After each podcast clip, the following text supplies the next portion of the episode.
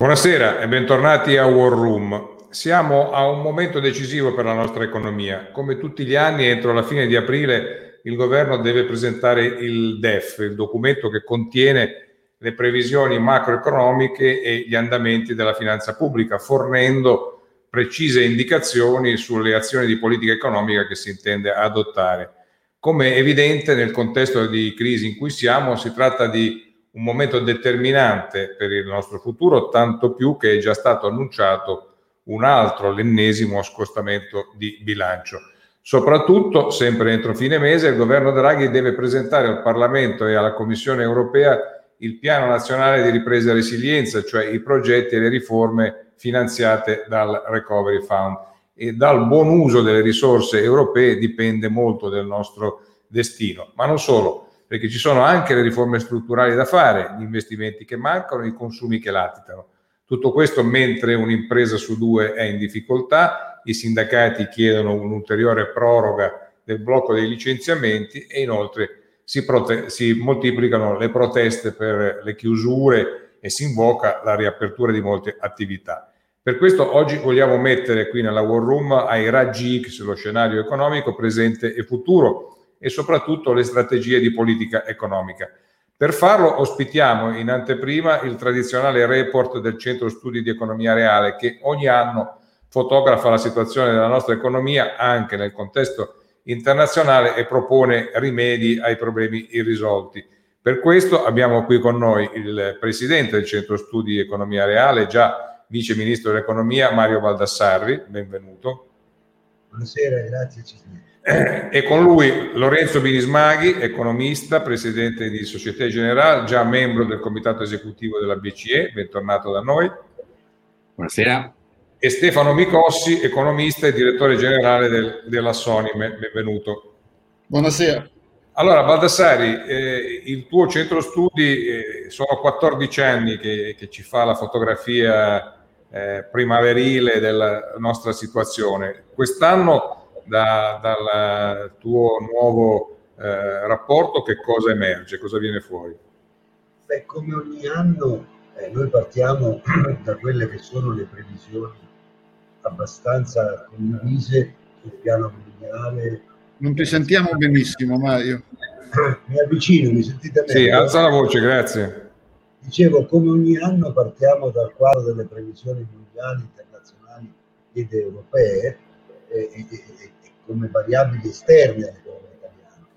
E da questo punto di vista gli ultimi dati, le ultime previsioni dei vari centri studi, noi facciamo riferimento a quelli forniti dalla Oxford Economics, a cavallo tra febbraio e marzo, eh, sono abbastanza eh, confortanti, nel senso che si prevede una ripresa eh, del commercio internazionale al 10% quest'anno e al 5% l'anno prossimo, rafforzata nelle ultime settimane dall'operazione di ulteriore impulso dell'amministrazione Biden per 1900 miliardi che nelle ultime previsioni fanno schizzare la crescita americana tra il 6 e il 7% quest'anno e poi un po' sopra il 4 4,5% l'anno prossimo. Quindi il quadro esterno è positivo da questo punto vista se si realizzassero, come però ormai è abbastanza probabile queste condizioni. Dopodiché noi facciamo da questo quadro esterno una prima proiezione di quelli che sono gli andamenti tendenziali dell'economia italiana a legislazione vigente, cioè la base di riferimento, cioè a bocce ferme. Se non facessimo nulla, incorporando tutte le leggi vigenti ad oggi, come andrebbe l'economia italiana?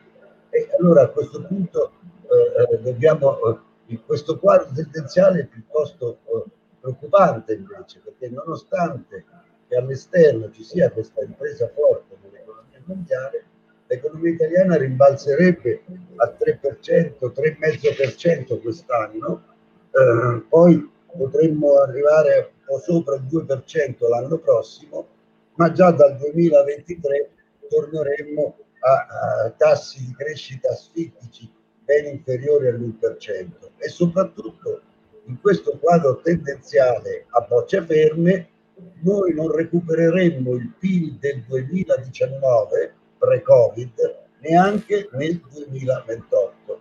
E allora è evidente che questo aumenta le responsabilità e, e il coraggio che ci vuole delle politiche economiche, che abbiamo diviso in due grandi blocchi. Il primo blocco è l'effetto eh, diciamo, del, di un utilizzo eh, efficiente e rapido dei fondi europei, non solo del recovery fund, fund per quello che è stato previsto, ma anche, attenzione, non dimentichiamolo, eh, del bilancio ordinario dell'Unione Europea 21-27. Perché? Perché negli anni passati, nei decenni passati, quelle risorse le abbiamo usate sempre al 50%. Allora noi ci permettiamo di dire che bisogna usare bene il recovery fund, ma cominciare a usare bene e meglio i fondi strutturali europei. Per esempio, cercare di riempirli di progetti che possano farci utilizzare il 90% di quelle risorse e non il 50%. Ad ogni buon conto, l'utilizzo dei fondi europei ci dà un forte impulso alla ripresa. Come si vede dal grafico, è quell'asfittico, uh, uh, quell'asfittico rimbalzo destinato poi ad esaurirsi rapidamente viene fortemente sostenuto. Con i fondi europei le nostre previsioni indicherebbero un 4,8% quest'anno di crescita e un 4,8%, quindi diciamo più del 4,5% anche l'anno prossimo. Attenzione però, non dimentichiamoci che il Recovery Fund è una tantum, è una mole importante di risorse che viene spalmata nei prossimi anni, ma è una tantum, poi si esaurisce. E non a caso, quindi, come tutti i modelli econometrici catturano questi effetti, eh, se fate rivedere il grafico eh, posso fare riferimento diretto, e dopo due o tre anni eh, di effetto positivo dei fondi strutturali europei, ecco vedete le due linee verdi che sono il tasso di crescita che va in alto, spinto dall'utilizzo dei fondi europei, però al 2024-2025 torneremmo a tassi asfittici dello 0,4-0,5%. Quindi una prima conclusione, Enrico. Eh, I fondi europei sono assolutamente necessari, è assolutamente necessario usarli presto e bene, ma non sono sufficienti perché non ci danno quella crescita strutturale potenziale di medio-lungo termine. Dopo tre anni di forte ripresa, eh, ovviamente recupereremo nel 2023 il livello del PIL pre-Covid del 2019, ma i successivi anni continueremo a percorrere un tasso di crescita molto modesto. Bene, sentiamo allora, sentiamo allora i, i, nostri due altri interlocutori che giudizio danno. A me quello che ha colpito eh, non è tanto il fatto che ci sia un rimbalzo eh, non particolarmente forte eh, quest'anno e, e l'anno prossimo, eh, perché scontiamo il fatto che comunque abbiamo dei problemi strutturali e, non faremo certo velocemente eh, in tempo a, a toglierceli da, di dosso, ma quella tua previsione dal 2023-2024 in avanti di tornare a, agli 0, che ci hanno tenuto compagnia ai noi in questi anni precedenti. Voglio sentire se Stefano Micossi pensa che le cose andranno ragionevolmente così o sei più eh, fiducioso o, o, che cosa? Ma eh, diciamo, per qualche motivo, eh, parlo del nostro paese, eh, l'Italia sembra eh, diventata, ma da due decenni, incapace di affrontare i suoi nodi eh, strutturali la sua società si è crescentemente frammentata e divisa.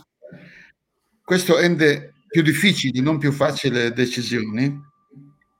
Abbiamo davanti eh, una grande opportunità e fondi importanti, non così importanti come la gente pensa, stiamo parlando di 1% del PIL all'anno, ma diciamo molti più soldi di quelli che abbiamo avuto negli ultimi anni a disposizione per cambiare le cose, eh, se devo dire che oggi si vede una consapevolezza maggiore sull'esigenza di sciogliere alcuni nodi che ci tengono bloccati in un modo eh, ancora eh, troppo rigido, troppo vincolante, se devo dire che vedo questa consapevolezza fra le forze politiche, eh, non la vedo, non sono molto ottimista.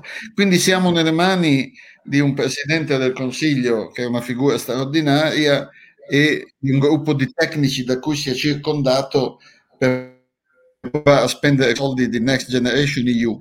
La mia impressione è che però nel frattempo, eh, diciamo, il dibattito pubblico italiano è concentrato sui ristori, sui tamponamenti. Eh, io non vedo nessuna discussione seria sulla revisione del sistema negoziale dei salari piuttosto che sui modi eh, per migliorare la pubblica amministrazione.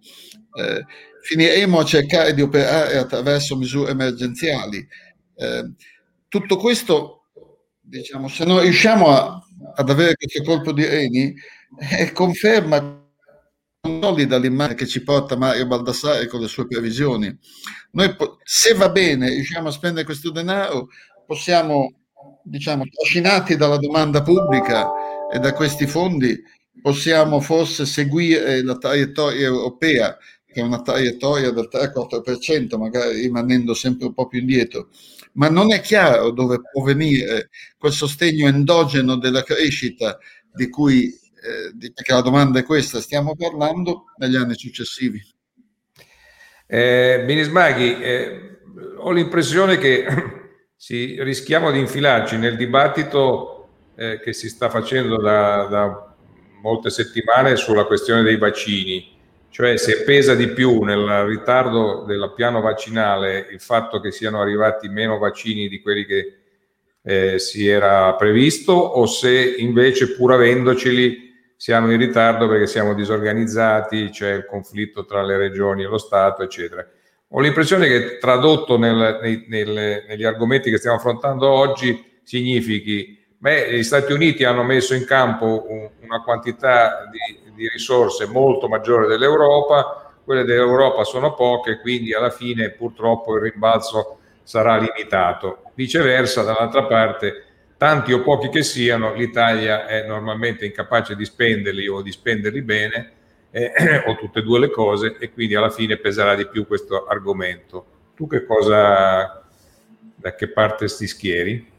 Mm, diciamo, poi tornerò su, sul, sul, paper di, di, di, Mario che è molto interessante e fa vedere alcune cose importanti, ma secondo me è, è la differenza tra i paesi anglosassoni e i paesi continentali europei l'ha spiegata bene Krugman in un articolo eh, di, di, eh, sul New York Times e in realtà eh, quello che si può esprimere in quello che il nostro Presidente del Consiglio conosce bene, cioè gli americani inglesi hanno, de- hanno messo whatever it takes, soldi, direzione, indicazioni, e da noi invece non abbiamo messo né soldi né indicazioni precise. La decisione di ieri di sospendere o non raccomandare eh, AstraZeneca per oltre 60, allorché è evidente che invece eh, i rischi sono ben inferiori, i rischi del vaccino sono ben inferiori rispetto ai, ai, ai, eh, ai rischi di certezze del, del virus. Secondo me eh, rallenterà eh, la vaccinazione e creerà un impatto economico eh, molto pesante su tutta l'Europa e incluso sull'Italia. Però la cosa che io volevo sottolineare del, della nota di, di, Mario Baldassari, che secondo me è interessante, innanzitutto parte dall'ipotesi che noi possiamo fare un recovery fund senza riforme.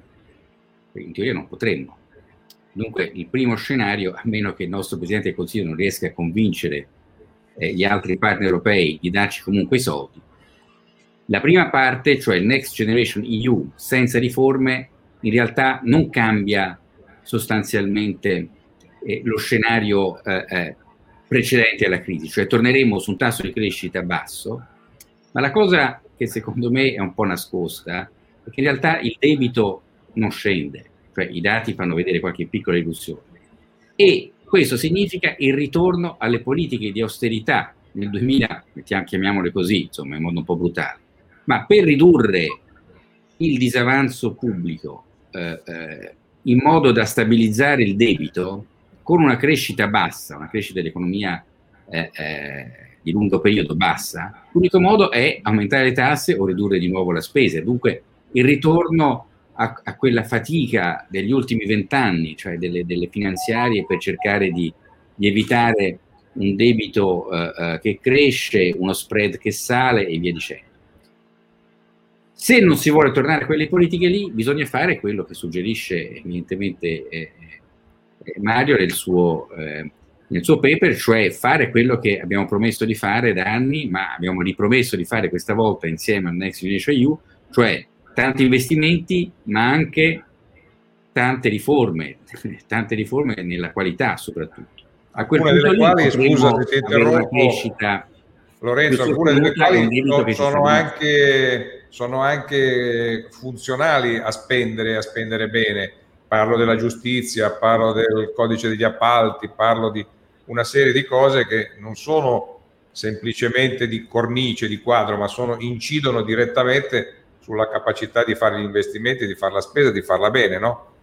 No, innanzitutto senza riforme già dif- sarà difficile spendere i soldi pubblici, ma senza riforma non si ha quell'effetto moltiplicatore sugli investimenti privati, perché i soldi pubblici, come insegna Keynes, hanno un effetto temporaneo eh, eh, eh durante il ciclo negativo per far ripartire l'economia. Senza l'economia privata l'insieme del, del, sistema non riparte e l'economia privata, gli investimenti privati non ripartano se le riforme eh, eh, non ci sono.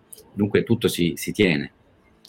Eh, Mario, eh, siamo di fronte all'ennesimo scostamento. Prima Micossi ricordava che per adesso le politiche sono state quelle de, dei ristori, che per carità sono comprensibili, ma che non possono essere le uniche e soprattutto non possono essere eh, diciamo, eh, dilatate eh, nel, nel, tempo.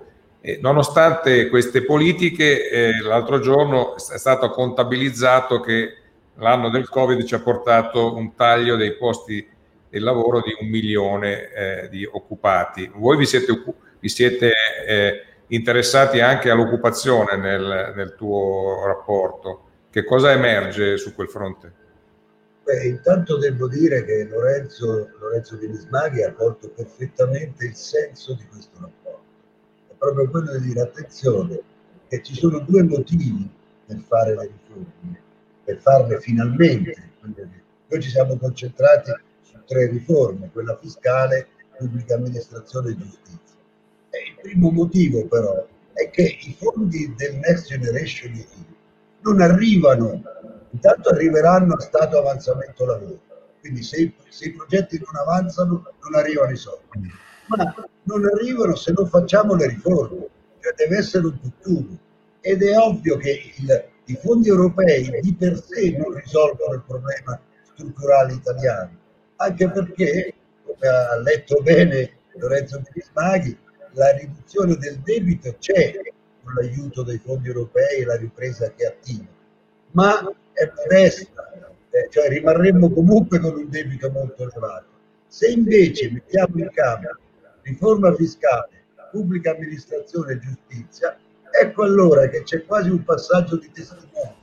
Quando si affievolirà l'effetto del recovery fund, che ripeto è una tantum, non è un bilancio permanente europeo, è un impulso importante ma una tantum ecco che comincia l'effetto strutturale sul reddito potenziale, sulla eh, produttività totale dei fattori che sostiene la crescita dell'economia italiana attorno al 2,5. Adesso lasciate stare i numeretti precisi, è il quadro di riferimento che qui conta e che voglio sottolineare, una crescita di lungo termine fino al 2028, è l'orizzonte che abbiamo scelto quest'anno, che consente di riportare il tasso di disoccupazione lentamente, ma al 6-5% a fine periodo, cioè il tasso di disoccupazione tornerebbe a quello pre-Covid.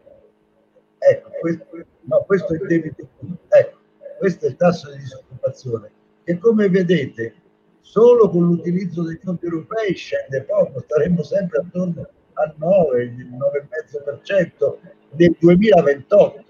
È solo con eh, l'impatto congiunto de, de, delle riforme strutturali italiane che si torna al 6, 6,5, 7% che è più o meno la disoccupazione che avevamo prima del Covid sostanzialmente. E questa maggiore crescita strutturale di medio-lungo termine consente di uscire dal nodo che sottolineava anche qui Lorenzo eh, eh, Bilismaghi, e cioè il rapporto debito-PIL, che è poi l'ultima slide che possiamo eh, vedere, il rapporto debito-PIL che non scenderebbe abbastanza soltanto con l'utilizzo dei fondi europei, sì, andremmo attorno al 140% tra sette anni con l'uso soltanto dei fondi europei, ma con le riforme aggiuntive è chiaro che il rapporto debito-PIL scenderebbe del 5% all'anno ogni anno fino a, tornare al 115% nel 2028. E allora avremo una maggiore crescita strutturale, una disoccupazione diciamo più fisiologica e non patologica e una condizione di finanza pubblica stabilizzata con un rapporto debito-PIL che scende. Ora su tutto questo c'è il nodo che però sollevava Stefano Ricossi, e cioè c'è la consapevolezza, oltre al fatto che dobbiamo fare le vaccinazioni il più presto possibile, eccetera, che dobbiamo usare bene i fondi europei, ma io credo che la responsabilità di questa maggioranza, di questo governo, e il Presidente Draghi è più di noi sa queste cose, francamente, e c'è la consapevolezza che oltre a fare presto le vaccinazioni, usare presto e bene i fondi europei, occorre varare subito le riforme strutturali, perché queste avranno impatto per 3-4 anni ma dobbiamo parlarne subito, cioè la responsabilità di questo governo è inchiodare a terra i binari di questa strategia di ripresa, metterci sopra il treno Italia e poi avere la direzione già definita. Allora, questo è il modo politico che emerge secondo me e ha ragione qualche volta Stefano a dire ma il quadro politico forse non, non, non non, ci conforta più di tanto. Ecco, ecco, infatti la domanda che voglio, la domanda che voglio girare a Micossi, cioè eh, questo è un governo che eh, teoricamente può avere eh, o 10 mesi o, o 24, 25 a seconda se si ferma l'elezione del capo dello Stato eh, a fine gennaio prossimo o se va alla fine della legislatura in tutti i casi, anche nel secondo caso, un tempo relativamente limitato.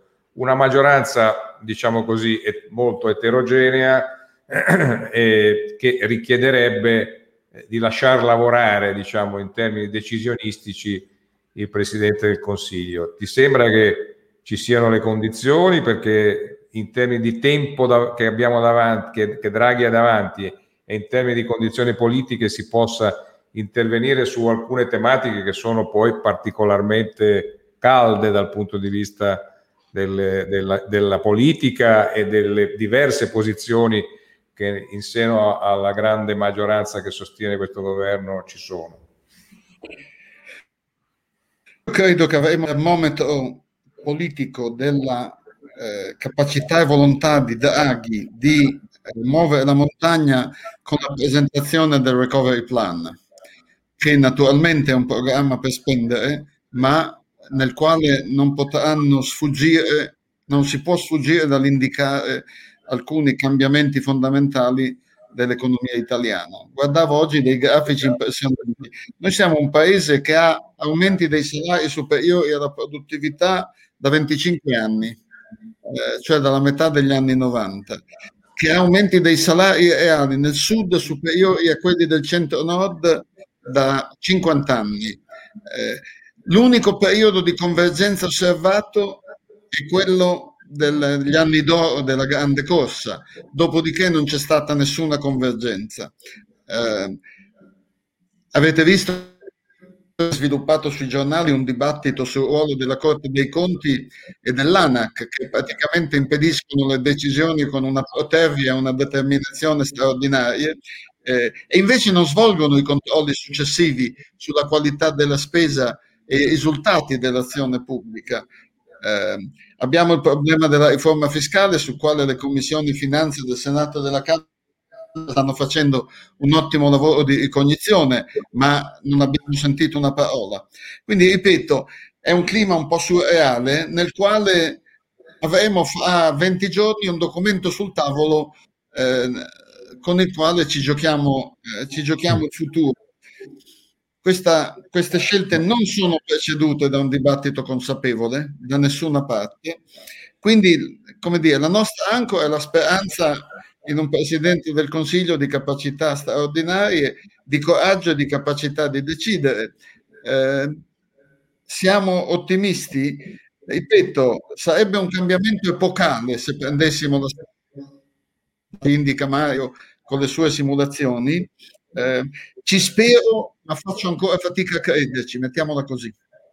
Eh, Binismaghi, eh, non so se tu hai avuto modo di esaminare eh, il, il, documento per il recovery, piano iniziale, quello diciamo ancora sotto il governo Conte, eh, e se hai avuto qualche anticipazione del, de, dei cambiamenti che si stanno per apportare a, quella, a quel documento. Eh, diciamo, prendendo, prendendo, quello di prima uh, come benchmark, da, da, di quanto ci dobbiamo distanziare da quel documento vecchio?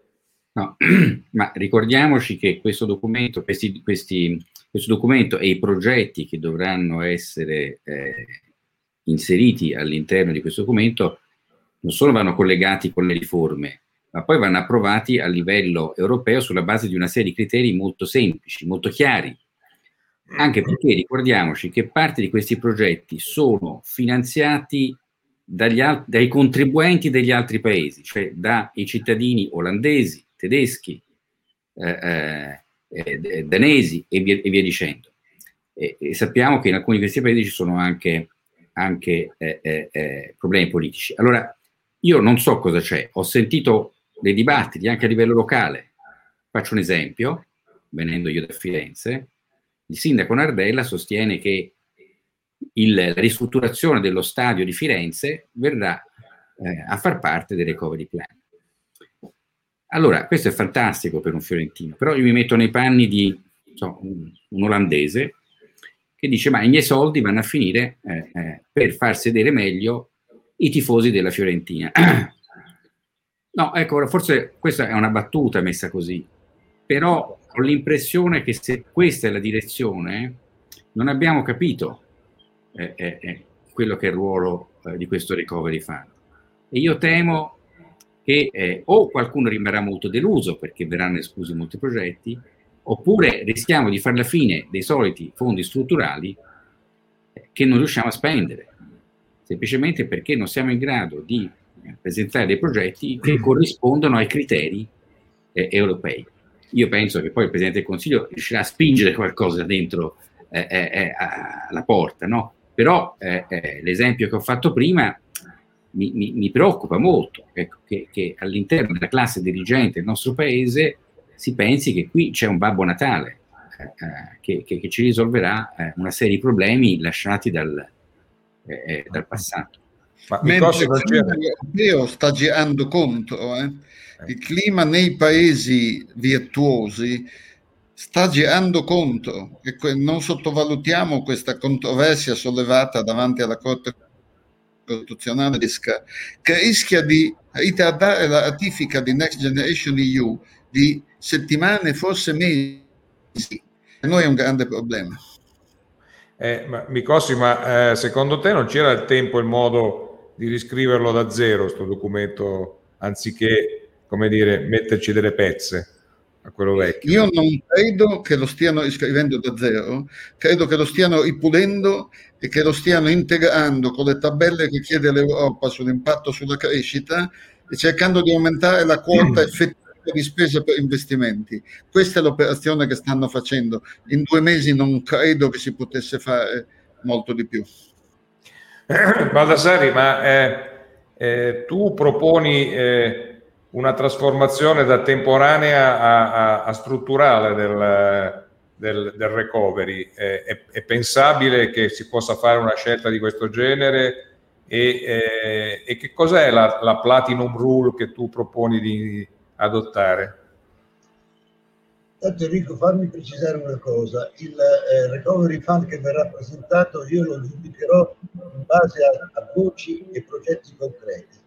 Faccio esempio, ci sarà dentro l'alta velocità Bologna-Lecce sulla costa adriatica, ci sarà dentro l'alta velocità Bari-Napoli di trasversale, ci sarà dentro il completamento della Torino-Lione, ci sarà dentro l'alta velocità fino a Reggio Calabria e l'alta capacità in Sicilia compreso il ponte di Messina, perché altrimenti non ha senso fare l'alta velocità fino a Reggio Calabria e poi spezzare il treno per andare in Sicilia. Ecco, questi saranno i miei criteri per valutare il nuovo recovery fund che l'Italia ha. Ecco, ma scusa Mario, Mario eh, se ci fosse lo stadio della Fiorentina rifatto, tu come lo, dove, come lo catalogheresti? Eh, io mi sposterei a risiedere in Olanda, francamente. Eh, ecco e, e, e comincerei a pensare come... Non per la Fiorentina, per qualunque stadio. No, per favore, pietà per la Fiorentina. Amico. Ho, ho preso il meazza della mia Inter, guardate. Perfetto. Ma, francamente è una battuta, ma non lo è. Ecco, se ci presentiamo in quel modo non andiamo da nessuna parte. Mentre sul piano europeo è il nodo che emerge è, è molto forte, perché noi dobbiamo fare la nostra parte, io cerco di dirlo in questo rapporto, in modo forse anche un po' provocatorio, ma certamente è vero che non si sta discutendo abbastanza né del DEF né del Recovery Fund in questo paese. Sul piano europeo è evidente che dovremmo fare del Recovery Fund del Next Generation EU un pezzo aggiuntivo di bilancio ordinario europeo verso un bilancio federale, perché il bilancio ordinario eh, dell'Unione Europea è l'1% del PIL, Ora, gli Stati Uniti hanno il 25% di PIL di bilancio federale e Krugman ha già detto, dice, ma là hanno deciso in America grandi risorse, eccetera, ma là hanno un bilancio federale del 25%. Quindi il, Next Generation EU rappresenterebbe un 1% in più del bilancio ordinario, cioè se lo rendessimo permanente sarebbe per l'Europa avere un bilancio che attualmente è l'1% del PIL passare al 2% del PIL, un passettino piccolo verso un bilancio federale, in modo tale che ci sia una disponibilità di risorse. Ovviamente questo bilancio dovrà avere risorse proprie europee, eh, certamente, quindi bisogna andare a vedere qual è la capacità fiscale europea. Infine, non dimentichiamoci, lo accennavano prima sia Micossi che, che Lorenzo Pinismaghi, attenzione, che qui abbiamo sospeso giustamente, sacrosantamente, il patto di stabilità e crescita e i parametri di Maastricht. Ma tra tre o quattro anni, forse anche prima, ma diciamo non prima di tre o quattro anni, questo tema tornerà in eh, vigore. E che facciamo? Torniamo al vecchio patto di stabilità e ai vecchi parametri Maastricht. In questo senso ho inserito la mia vecchia proposta della Platinum Rule, che non è mia, perché me l'ha data il mio maestro Robert Solo con la Golden Rule e proprio con lui discutemmo come affinare la, la regola della Golden Rule, cioè togliere gli investimenti dal conto del deficit per renderla molto più efficace. Ma quando Bob Solo pro, propose di togliere gli investimenti dal deficit, significava una cosa ben precisa, che il parametro vero di riferimento per il bilancio pubblico è l'avanzo o il disavanzo corrente del, del, delle pubbliche amministrazioni, perché l'avanzo corrente della pubblica amministrazione si chiama risparmio pubblico. E allora dico, se dobbiamo cambiare i parametri, come dovremmo fare, cambiamoli in modo intelligente, non soltanto togliendo gli investimenti dal punto del debito, ma inserendo un effetto leva, e cioè il paese virtuoso che ha un avanzo corrente, magari dell'1% di PIL, cioè risparmio, può investire il 2% di PIL aggiuntivo, perché è come per una famiglia da, da secoli che quando compra una casa 30-40% lo finanzia in anticipo con i risparmi che ha accumulato e il 60-70% fa il mutuo. E allora è solido quel mutuo e quindi la Platinum Rule significa semplicemente cominciamo a pensare a quali parametri reintrodurre nel rigore della finanza pubblica che siano, come disse tanti anni fa Romano Prodi, un po' meno stupidi di quelli di Maastricht e un po' più intelligenti a favore del rigore vero, ma della crescita e della ripresa dell'occupazione. Binismaghi, ci sono le condizioni in Europa per fare una scelta di questo genere? Ma dipende dall'Italia. Se i turisti olandesi venendo o tedeschi, venendo tra 3-4 anni, vedranno che invece dello stadio di Firenze c'è un aeroporto che funziona, che c'è l'alta velocità, che ci sono, non so, il ponte di Sicilia, però che questi soldi sono stati usati per loro anche, non solo per eh, qualche eh, eh marchetta politica, ma per tutta l'Europa, secondo me cominciano a cambiare idea sul ruolo della, di, di un potenziale bilancio europeo capiranno che le, i, soldi che loro hanno, hanno messo sono, eh, in, in, fondo gli tornano indietro perché loro poi passano una parte delle loro vacanze anche in, in, in Italia, nel, in Spagna, cioè vedono un ritorno che è tutta la base di questo recovery fund. Se noi riusciamo a fare questo, il recovery fund diventerà permanente, ne sono convinto. Se non ci riusciamo, e qui la responsabilità dell'Italia è fondamentale perché io sono Basta andare in Spagna, si vede che loro riescono a spendere, anche i greci riescono a spendere oramai. Siamo, è l'Italia il, il cardine di questa scelta politica che l'Europa farà nei prossimi anni. E, e, noi abbiamo una responsabilità enorme, questo governo, ma soprattutto quelli che verranno dopo.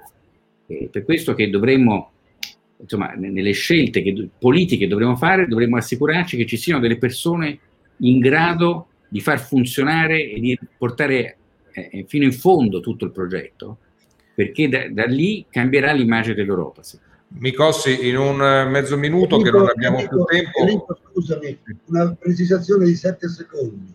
Eh, eh, ha perfettamente ragione Lorenzo, ma attenzione, il corridoio europeo numero uno che va da Tallinn a Berlino e a Palermo lo ha deciso l'Europa. E allora il ponte di Messina è il completamento del no. corridoio europeo senza quello non lo completi. No, ma okay. al di là del caso, però è una scelta europea quella di avere il corridoio 1 nord-sud fino a Palermo. E giustamente se gli europei venendo in vacanza vedono l'alta velocità, le opere, gli aeroporti che funzionano. È chiaro, eh, Mario. Eh, fermiamoci, fermiamoci, qui perché non abbiamo più tempo. Chiedo a Micossi, non è che quella cosa che evoca Binismaghi succede a rovescio, cioè che l'operazione virtuosa in Europa la fanno tutti gli altri e ci dicono ciao, non che non si faccia perché noi non siamo virtuosi, la fanno gli altri e ci sganciano. È, è un pericolo reale o, o, sono eccessivamente pessimista?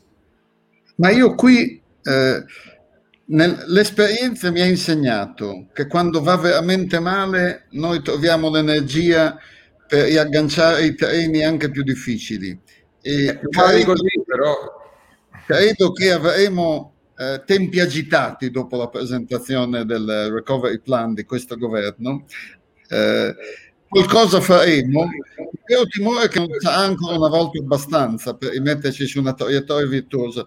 Qui c'è un punto che va ricordato, io mi sto molto agitando di questi tempi. Il debito sovrano che abbiamo accumulato per la pandemia dovrà essere gestito collettivamente. L'idea di rimborsarlo, di ristrutturarlo è impossibile se vogliamo tenere la sostenibilità del debito diciamo, dei paesi più deboli. Quindi qui c'è una, un'altra questione politica gigantesca che bisogna affrontare. Io qualche idea ce l'ho, ma non ve la dico adesso. Eh, ne riparliamo fra, fra, qualche settimana. Grazie a Mario Baldassari di aver presentato qui nella War Room in anteprima il suo report annuale sua, del suo centro studi. Grazie a Lorenzo Binismaghi e a Stefano Micossi di essere stati con noi. Domani ci sono i libri con Barbano e lunedì è War Room Business. Poi ci rivediamo martedì, sempre alle 17.30. Grazie, arrivederci. Saluti a tutti, grazie a te. Arrivederci.